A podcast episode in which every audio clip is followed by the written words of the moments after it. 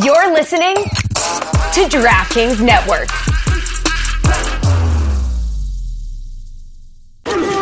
It's time to eat. What are you hungry for? Sit down and get ready to consume an abundance of fantasy football knowledge from Ross Tucker and Joe Dolan. Feed me now. I'm starving. On the Fantasy Feast Eating Podcast.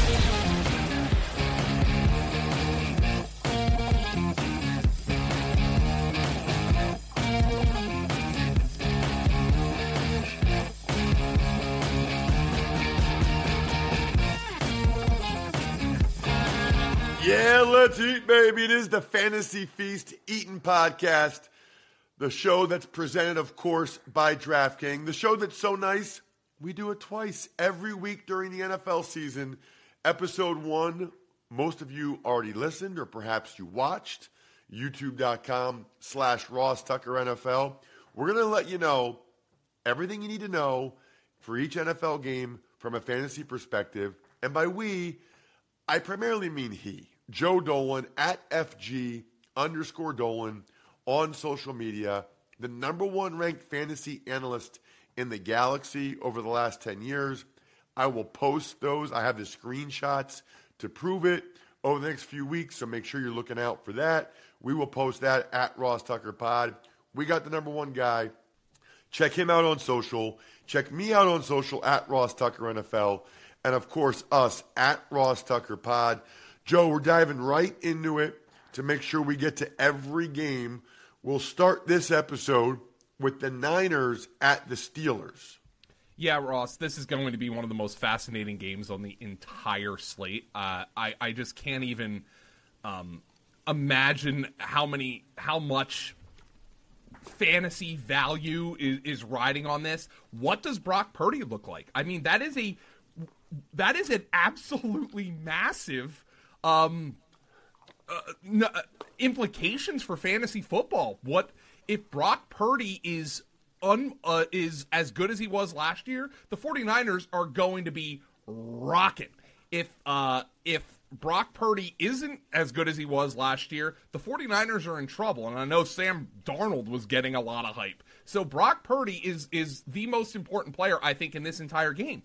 On the flip side, how good uh, is Kenny Pickett going to be? Kenny Pickett and the Steelers' offense were incredible in the preseason. They had five drives and scored on all five of them. But last year, they had serious touchdown problems. Diontae Johnson, NFL record for both targets and catches without scoring a touchdown.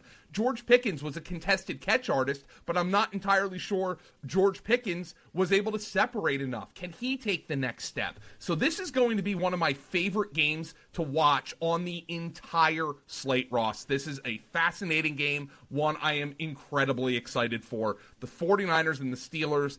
Um, I actually think from a fantasy football intrigue, not just for this week, but what it means going forward, it's going to be the best game. The Steelers also have, oh, we discussed this on a podcast a couple of weeks ago. What's the Steelers running back breakdown? Jaylen Warren, he's incredibly explosive, incredibly efficient, but the Steelers have always, under Mike Tomlin, been a bell cow team. Does Jaylen Warren significantly eat into Najee Harris, if not take over what Najee Harris does? The Steelers are denying that's going to happen, but hmm, I'm not sure. I don't think Purdy's going to be great. I don't think he's going to be bad. I think he's going to be like Purdy good.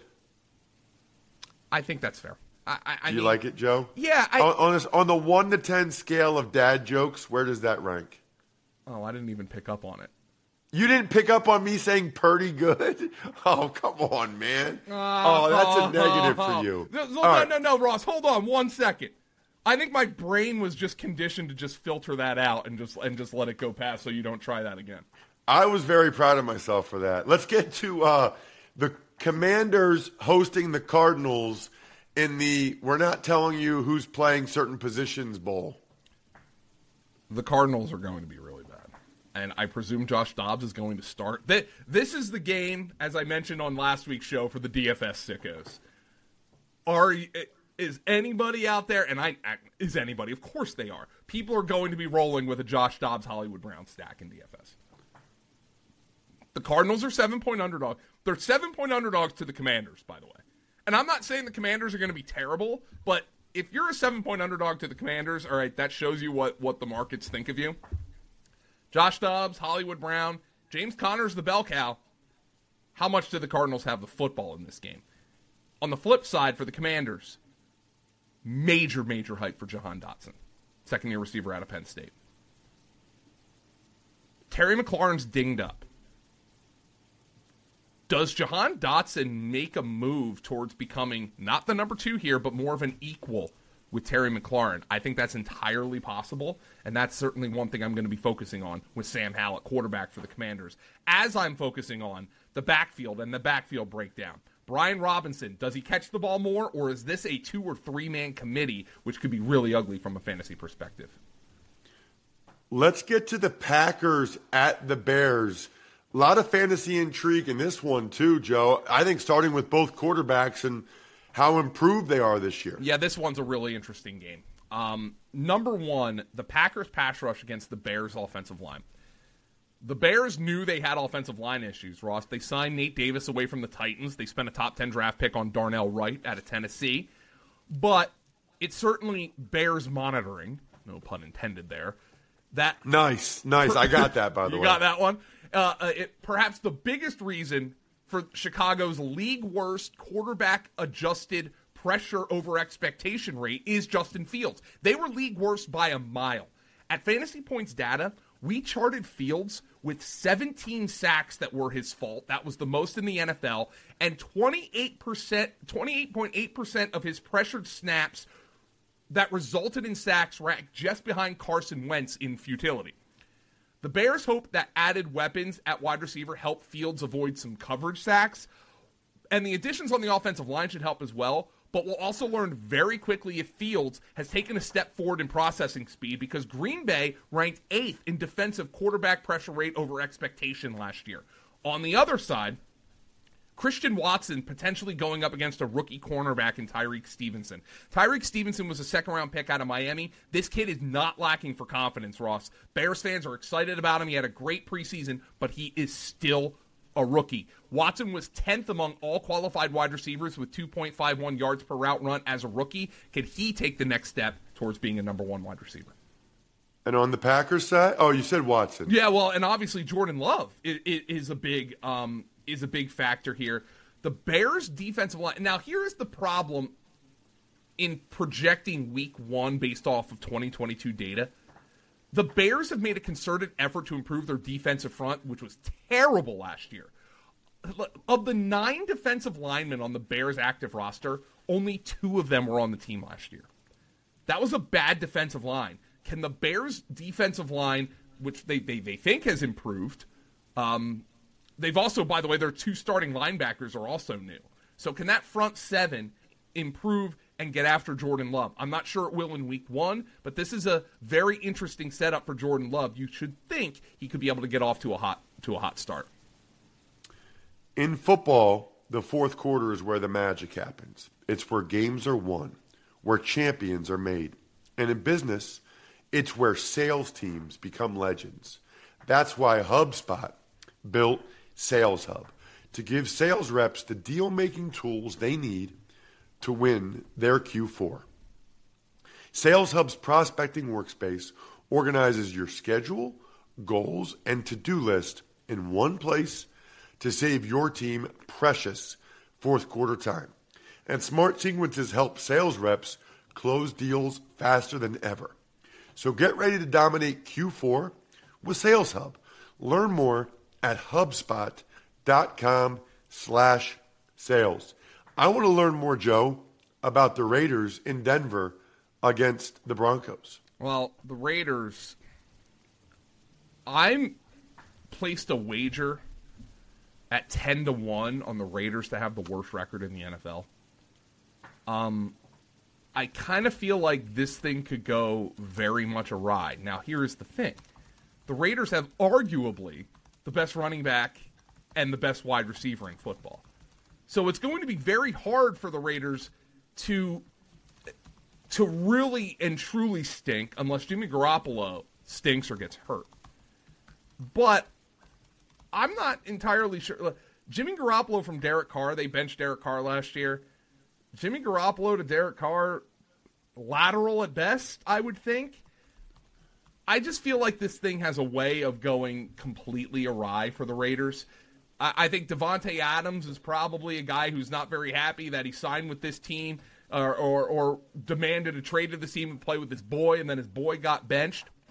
And by the way, Davante Adams, there is a shadow situation here. Last year, Davante Adams ran 75 routes against the Broncos. Of those 75, 45 were in the primary coverage of Patrick Surtain. Surtain followed Adams everywhere but the slot. But on 13 targets with Patrick Surtain in coverage, arguably the best corner in football, Davante Adams caught eight passes for 135 yards and two touchdowns against Surtain. Against all other Raiders, he caught eight passes for 106 yards on 13 targets on on on fewer routes. But Davante Adams destroyed this team last year. But there are two major valuables, uh, variables. The Broncos have a new defensive coordinator, Vance Joseph, and Adams has a new quarterback in Jimmy Garoppolo. Is the changing quarterback enough to scare people off of Davante? Patrick Surtain's going to scare people off of, De- of, of Davante Adams and DFS anyway. The numbers suggest you shouldn't be scared off of that. But does Jimmy Garoppolo scare people off of that? My my guess is it will. Broncos, Joe. Um, maybe I, I, I wax poetic about how much I'm excited to watch the 49ers and the Steelers from a fantasy perspective. The Broncos offense is going to be fascinating to me. Not just because Russell Wilson was so bad last year. What's Jerry Jeudy's status? Number one. He has a hamstring injury. He's already stretching, and we'll see if he plays week one or if he's back uh, week two or beyond. What does the running back rotation look like? Javonte Williams, like according to our Dr. Edwin Porras, he suffered an injury similar to that of J.K. Dobbins did two years ago, and we know it took J.K. Dobbins multi- more than a few weeks and another surgery to get back from that to be close to 100. percent Does Javonte Williams become a bell cow, or do they mix in Samaje Perine liberally? But then, of course, Russell Wilson is. If Russell Wilson's not good, this entire thing's going to hell. So this is going to be, and this is not a good Raider defense. It's Maxx Crosby and a bunch of guys. So Russell Wilson is setting up well for a, a, a potential bounce back week in this matchup. Joe, I'm expecting big fantasy numbers for the Dolphins and the Chargers out there in LA. What should we be looking at? Yeah, so Miami, um, I think their offense is going to look very similar to, to what it looked like last year. Obviously, you're playing Tyreek Hill and Jaylen Waddle. Jaylen Waddle's dealing with a little minor injury. I think he's going to be okay. And the run game for Miami. De'Von Achane, the rookie, he's been kind of banged up a little bit. Jeff Wilson goes on IR. Dolphin beat writers completely missed the boat on that one. Oh, you know, Jeff Wilson's not practicing. All of a sudden, the guy ends up on IR. Would have been nice to know before uh, people were drafting Jeff Wilson in the 10th, 11th round of fantasy drafts. But that sets up for Raheem Mostert to come out and run. Um, Miami's always going to be able to run because Mike McDaniel is a run game guru. So Miami, I, am interested to see what De'Von Achane's role is if he plays in this game. I expect him to, and I, I'm interested to see what Raheem Mostert's role is in this game. So this is going to be a fascinating run game matchup for the Miami Dolphins. Now flipping over to the Chargers, this is obviously a coaching change for the Chargers. Old sideways Joe Lombardi is gone. He's actually the offensive coordinator in Denver now, but they're running Sean Payton's offense. The Chargers are running Kellen Moore's offense.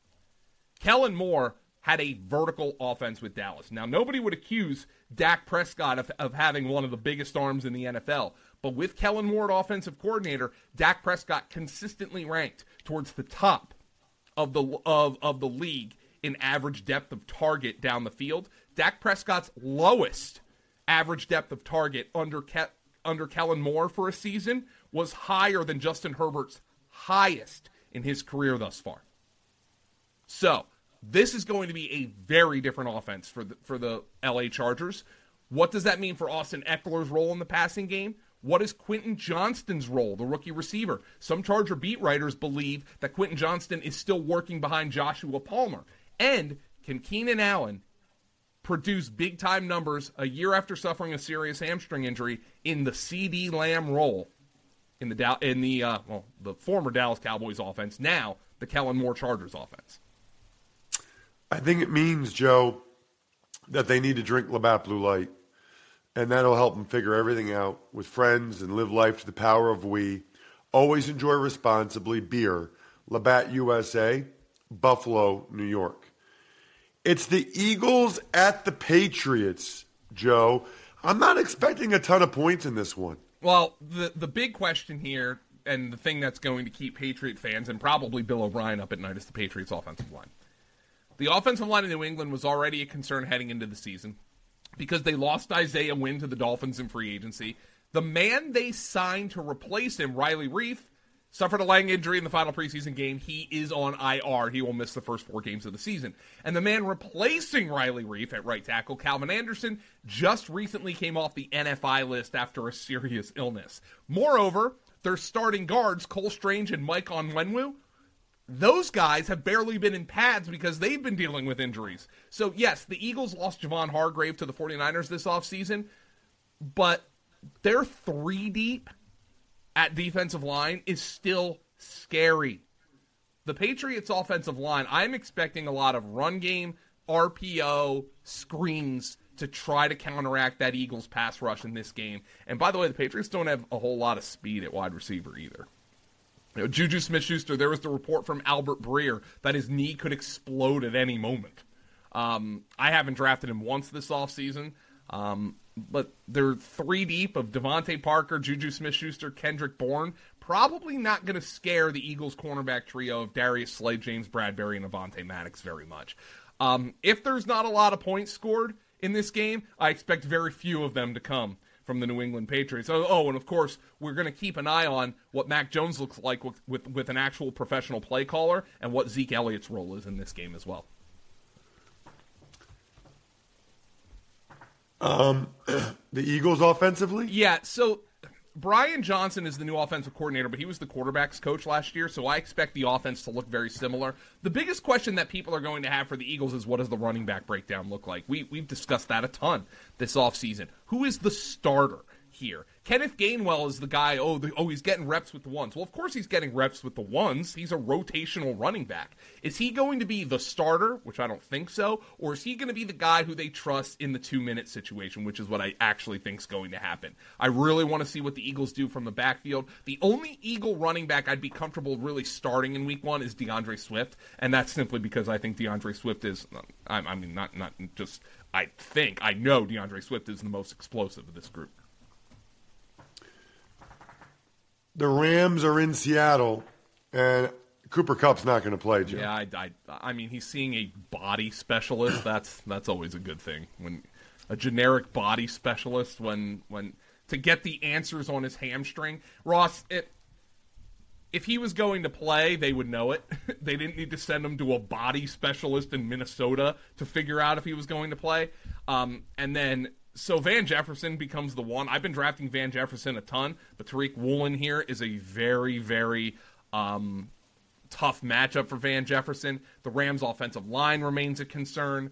Um, what does their run game look like? That Kyren Williams was getting hype as their kind of pass game running back, which I think is going to be the case here. But without Cooper Kupp, this this has a potential to be a very bad offense. I, I, I think it's got a potential to be a bad offense with Cooper Kupp, but without him, forget about it. Seattle?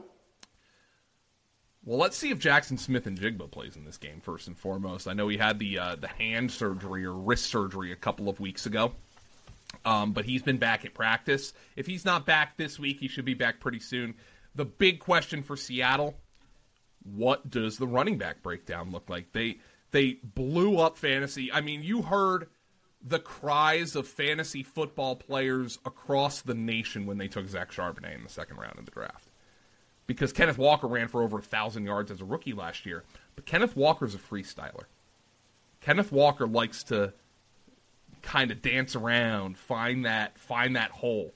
He was one of the top in top running backs in the NFL in explosive run rate last year. He was also one of the top running backs in the NFL in stuffed runs last year. That is his style, and I'm not convinced Pete, that's the style Pete Carroll wants from a running back. Zach Charbonnet is going to get you five yards if five yards are blocked. Kenneth Walker, he might get you two when five yards are blocked. He might get you 50 when five yards are blocked. How is the run, what is the breakdown of this this running back room going to be one of the most fascinating questions of week one. Totally agree. Before we get to the primetime games, Joe, and you tell me who's going to eat in those games, I want to tell you how you should eat. Did the game go to timeout? It's time to order on DoorDash. Wait, is it halftime? That's ordering time. Two minute warning, you got it. That's your cue to order in. Get everything you want delivered while you root for your squad. Yes, that means burgers, fries, drinks, you name it. And if you have a Dash Pass membership, you can get the new Wendy's loaded nacho cheeseburger delivered. Yep, right now, the loaded nacho cheeseburger is exclusively available with Dash Pass at participating U.S. Wendy's for a limited time. It's the Cowboys in New York take on the Giants. Joe, we got a new wide receiver two in Dallas in Brandin Cooks. Yep. Um, the Giants were atrocious against the run last year, Ross. Only the Chargers surrendered more yards per carry than New York, and the Giants also tied the Lions for a 7.5% explosive run rate allowed. That was behind only the Bears in the NFL. And most alarmingly, the Giants' 2.88 adjusted yards before contact per attempt last year ranked 0.68, nearly, basically ranked two thirds of a yard worse than the Chargers, 2.20, and they were the only two teams to allow more than two yards before contact per attempt adjusted. That is atrocious. Dallas's offensive line was mediocre in the run game last year, perhaps owing to how thin their depth is up front. But the big question here, and this is why I like Tony Pollard a lot this week, is if the Giants did enough to improve their run defense. They added a couple of interior depth options at defensive tackle, including A'Shawn Robinson, and they signed Bobby Okereke away from the Colts at linebacker. But I think it might take a little bit of time for this Giants defense to gel, so I really like Tony Pollard uh, here in week one. And on the flip side, I think the Giants' offensive line, what I think is going to happen is Dan Quinn is going to be very aggressive in trying to con- in, in, testing Evan Neal, who was terrible last year, the rookie tackle out of Alabama last year. He's in, in his second year. Giant fans are hopeful Evan Neal takes the Andrew Thomas leap. Andrew Thomas was bad as a rookie and since developed into one of the best tackles in the in the in the NFL. But Dan Quinn is going to take Micah Parsons and like the Velociraptors in Jurassic Park. The game warden uh, Muldoon says the Velociraptors were systematically testing the electric fences for weaknesses. That's what Dan Quinn's going to do with Micah Parsons. He is going to line up Micah Parsons over Evan Neal, and he's going to say, All right, kid, did you take the leap? Because I'm coming after you, and they're going to get after Daniel Daniel Jones that way. Uh, the Giants improved in, uh, offensively last season. I uh, uh, in the offseason, rather. I think a lot of quick throws to Darren Waller are going to be in the cards here to help offset that pressure from Micah Parsons. Last but not least, Joe, Monday night, it's the Bills at the Jets. No, there's nothing interesting in this game, uh, there's a lot. Aaron Rodgers, how does he look? He made one appearance in the preseason and he threw a dot to Garrett Wilson. Garrett Wilson, I think there's a potential shadow watch here with Tre'Davious White. Last year, Wilson ran 30 of his 50 routes in week fifth, in week 14 against the Bills in Tre'Davious White's primary coverage, and he caught four passes for 51 yards on five targets against Tre'Davious White. That was with Mike White at quarterback. Aaron Rodgers is going to test Tre'Davious White, and he's going to test him with Garrett Wilson. So I'm very fascinated to watch this matchup. Garrett, Garrett Wilson, now it's become kind of the popular, the in vogue thing saying, oh, this guy's got a chance to be the best receiver in the NFL, but it's true. And is Aaron Rodgers going to help him get there? Also, need to watch the running back breakdown between Dalvin Cook and Breece Hall. Um, the Jets said they're going to be smart with Breece Hall early in the season. I anticipate that will be the case. If you have Breece Hall, I think I'm starting him as a low end RB2. And understanding that he might just get 10 carries, don't freak out. On the Bill side of the ledger, James Cook, how many touches does he get? That's the big fantasy question for me. What are you thinking? I hope 12 to 15 because that would be enough for fantasy, especially if he gets three or four catches. That will be enough for fantasy. Yeah, I'm curious to see Dalton Kincaid in the Bills' offense and just how much they use him because that's something that Greg Cosell and I have been talking about a lot on the Ross Tucker Football Podcast, and I bet he even brings that up on tomorrow's episode. That'll do it for the Fantasy Feast podcast here for week one. Hope you guys set your lineups, take Joe's advice. Hope you get off to a terrific, terrific start. I am stuffed. We're done. Thanks for tuning in to Fantasy Feast. Make sure to also check out the Ross Tucker Football Podcast, Even Money, and College Draft, all on the DraftKings Network on Samsung TV Plus, YouTube, or subscribe to the podcast on your favorite platform.